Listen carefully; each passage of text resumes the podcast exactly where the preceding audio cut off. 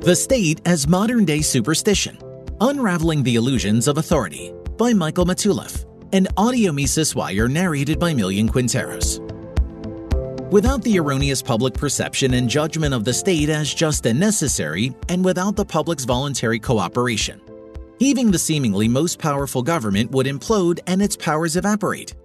Thus liberated, we would regain our right to self defense and be able to turn to freed and unregulated insurance agencies for efficient professional assistance in all matters of protection and conflict resolution. Hans Hermann Hoppe, The Production of Defense. In contemporary times, the state has assumed an aura of sacred infallibility, commanding zealous and unquestioning devotion from its citizenry.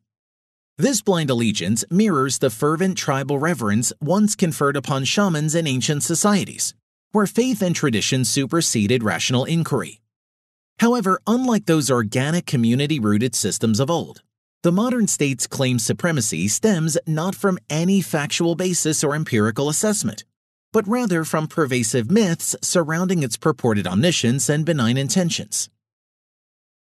The state as man made myth. Despite the prevailing sentiment, the state does not innately possess powers exceeding those held by ordinary individuals.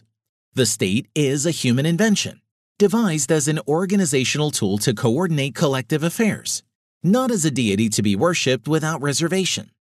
And yet, the average modern citizen acquiesces without resistance to the state's declared authority, obeying its often ambiguous dictates as if they were divine commandments inscribed in stone like pagans conducting rituals to appease temperamental spirits. Voters today participate in elections and political processes, hoping to shape their nation's destiny and align it with their own interests. But these efforts primarily serve to perpetuate the mythological legitimacy of the state apparatus, just as pagan rituals function to intensify a shaman's exalted status among the tribe. Neither shamans nor states truly possess the far reaching powers attributed to them by their faithful adherents. Their authority stems not from empirical facts, but from the circulation of persuasive myths and the inculcation of social conditioning. By recognizing the human origins and agenda driven myth making processes that grant legitimacy to state power, we can begin to fundamentally reevaluate the relationship between the governors and the governed. This shift in perspective empowers us to challenge the sacrosanct prestige of the state and explore alternative organizational forms that prioritize individual autonomy, voluntary cooperation, and spontaneous order. The fiction of state omniscience. The misplaced confidence in state authority is often rooted in an inflated notion of its knowledge and capacities. The state is frequently portrayed as an omniscient, omnipotent entity capable of expertly designing and engineering society, as well as benevolently guiding the masses toward enlightenment.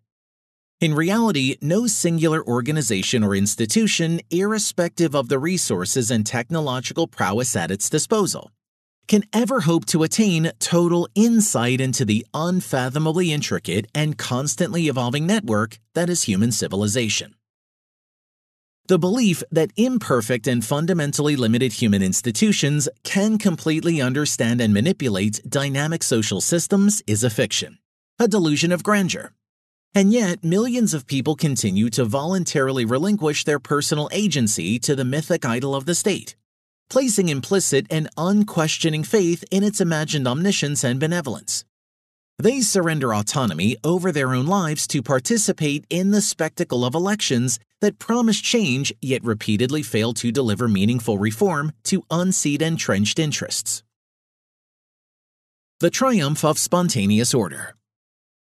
In stark contrast to the top down control paradigm, free market anarchists argue that authentic and enduring social order largely arises spontaneously from the bottom up not by centralized governance and imposition.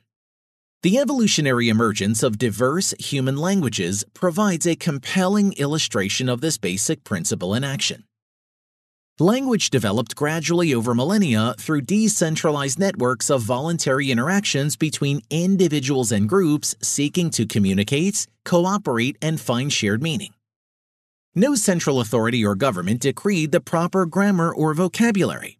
Yet complex and subtle linguistic structures emerged informally over time through practical usage, and the adoption of successful conventions.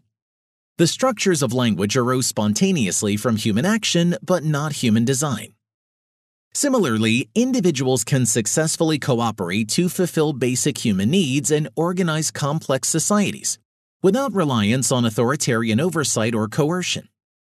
By leveraging reason, trial and error, reputation, competition, and the universal human capacity for recognizing and pursuing shared interests. People can develop sophisticated consensual social systems far exceeding in complexity and subtlety than any state bureaucracy could hope to articulate through legislation. Robust extended orders in the form of organic moral codes, common law jurisprudence, sound money, and dynamic markets all evolved through decentralized processes well before the rise of the modern bureaucratic nation state. Even ecosystem development and the self organization of nature reveal the remarkable capability of spontaneous orders to achieve symbiosis amongst diverse constituents, following simple localized rules, but there's no conscious top down design.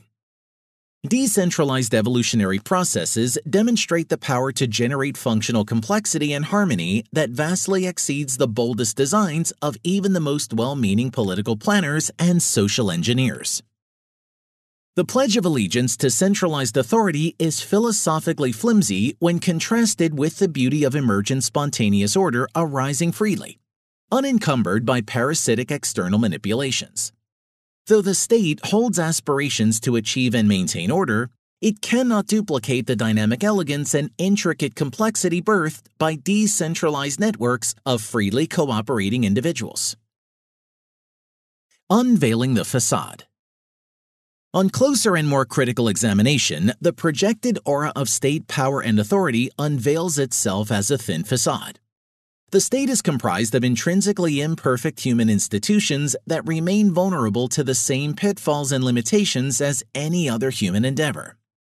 Its weaknesses and failings become rapidly apparent whenever its policies or attempts at social engineering prove unsustainable provoking unrest and ultimately open resistance from the populace meant to submit to its authority. When the state aspires to abolish private property ownership and dictate every aspect of economic behavior from the top down, it leads to catastrophe. Totalitarian experiments in social engineering imploded under the weight of their own internal contradictions.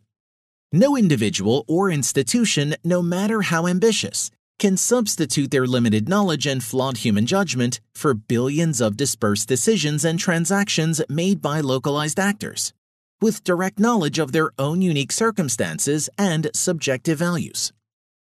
Like a cancer, government bureaucracies grow unrestrained, coalescing into sprawling hierarchies that centralize power. This concentration enables an endless list of egregious civil liberty encroachments, warrantless surveillance, censorship, and prohibitions. These systems underscore the diagnosis unfettered state power threatens freedom. The path beyond state worship. When contrasted with the darker aspects of human nature manifested in the predatory state, the decentralized philosophy of voluntarism and free market anarchism provides a compelling antidote to the destructive impulse towards state worship exhibited across societies. It seeks to completely dismantle the veneer of legitimacy and pedestal upon which the state stands and restore agency to the sovereign individuals as the fundamental unit of ethics and civilization. Free market anarchism strips power away from entrenched coercive elite institutions and vests it within ordinary people possessing the natural capacity to successfully cooperate through voluntary exchange.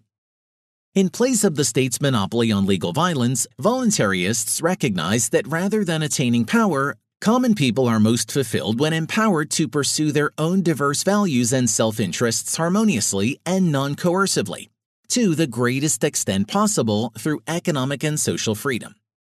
They realize humanity's potential through emancipation from domination. In envisioned anarchic systems, individuals would be liberated to contract with one another on their own terms and by their own consent.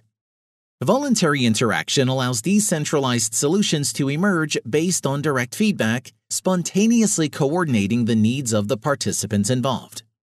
Without a coercive centralized authority legally imposing its limited will and ignorant grasp of local knowledge. Voluntary decentralized networks can permit an outpouring of diverse bottom up solutions adapted to a tapestry of local conditions and individual preferences. Superstition, blind submission, and abandonment of personal responsibility may have dominated pre modern tribal communities. But retaining these anachronistic psychological tendencies manifest as irrational faith in state power represents regression, not human advancement. True progress demands skepticism, critical analysis, and debunking of the many myths cloaking the state. Only through emancipation from falsehood can the politics of sociopathic domination be displaced by voluntary civil cooperation, grounded in the advanced economics of free choice and sound money.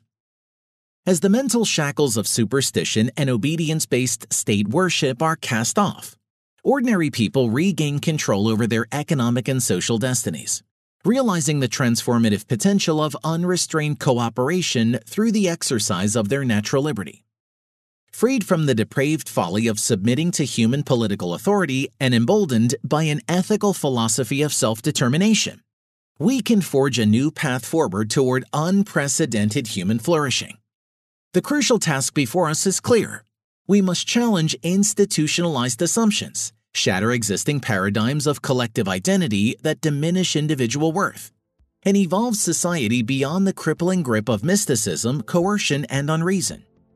A brighter future awaits those willing to abandon the false prophets of the past while actualizing their own innate powers as individuals to shape our shared destiny but the price of transcendence is eternal vigilance. For more content like this, visit Mises.org.